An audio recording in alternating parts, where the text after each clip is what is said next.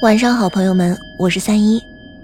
今天给大家讲的故事是未知其亡故的情形下被托梦的情况。比如我老公上大二的时候，有一天莫名其妙的梦见了他的二大爷。二大爷久居乡下，至少有十几年没有跟我老公见面和接触了。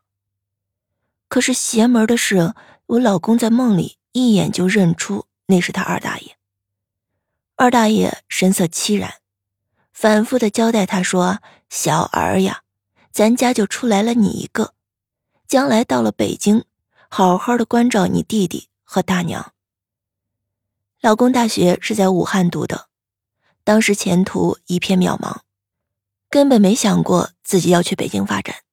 事后，老公一推算，恰恰是他梦到二大爷的当晚，老人去世了。我老公就是在那个时候动摇了无神论价值观。多年以后，老公真的在北京安家立业了。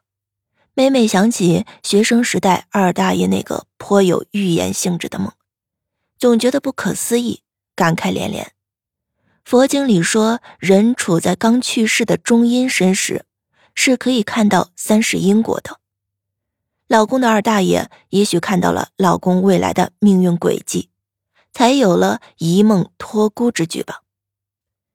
还有一个类似的阴阳会故事是我同事经历的，同事的奶奶国庆节前后去世了，就在他们家人给老人张罗后事的时候，接到了同事奶奶一位身在日本的老朋友辗转打来的电话，家里的人都很奇怪，他们都是听同事的奶奶讲过。以前有个年轻的好友兼同事，现在跟儿子去了日本生活。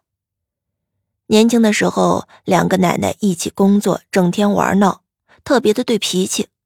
后来，奶奶的同事随儿子去了日本，两个人的联系就变少了，只能逢年过节打打电话。同事奶奶亡故之后，并没有想着通知这位身在日本的老闺蜜。倒是老闺蜜自己把岳阳电话打到了家里。原来这个老闺蜜有天晚上梦见我同事的奶奶来看她，进门就说：“那个谁谁谁，我想吃你包的饺子了，跑了这么老远的路，再不吃就吃不上了。”老闺蜜就说：“那怕啥？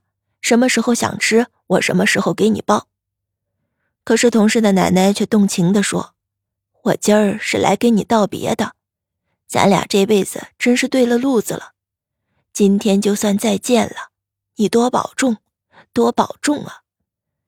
老闺蜜心里也是挺奇怪，她隐隐的觉得悲伤难舍，就问同事奶奶说：“你这是要出远门了，上哪儿去呀？你给我写个地址，改明儿我好上家瞧你去。”同事的奶奶说：“我去的地方你可到不了。”咱这就是老姐妹一场，道过别了。老闺蜜越听越疑惑，就又问了句：“那你现在跟哪儿住呢？”同事的奶奶说：“现在暂时跟旅馆住几天，房子就一长条，可憋屈了。孩子们给买大房了，过些日子就搬过去了。”梦到这里，老闺蜜就醒了，满眼是泪，兀自的流着。一颗心突突的直跳，他也觉得这个梦怕是不吉利。起床想着倒杯热水喝吧。十月份里的天气里，一个新搪瓷杯子突然裂成了两半拉。老闺蜜越想越不对劲儿，赶紧给北京的老姐妹儿家里打去电话，果然得到了朋友离世的消息。就在她做梦的那个白天。我们都觉得，在老闺蜜梦中，同事奶奶临时寓居的房子，应该就是医院太平间一长条的大抽屉吧？可不是又摘又憋屈吗？这两个阴阳相会的故事，都是我身边人亲身经历的事儿，都是小老百姓遭逢生离死别后的点点情执，因为惦念，因为不舍，也都不失为人之常情。虽然并不怎么惊悚骇人。但其中不可思议的巧合与细节，还是很值得玩味思量的。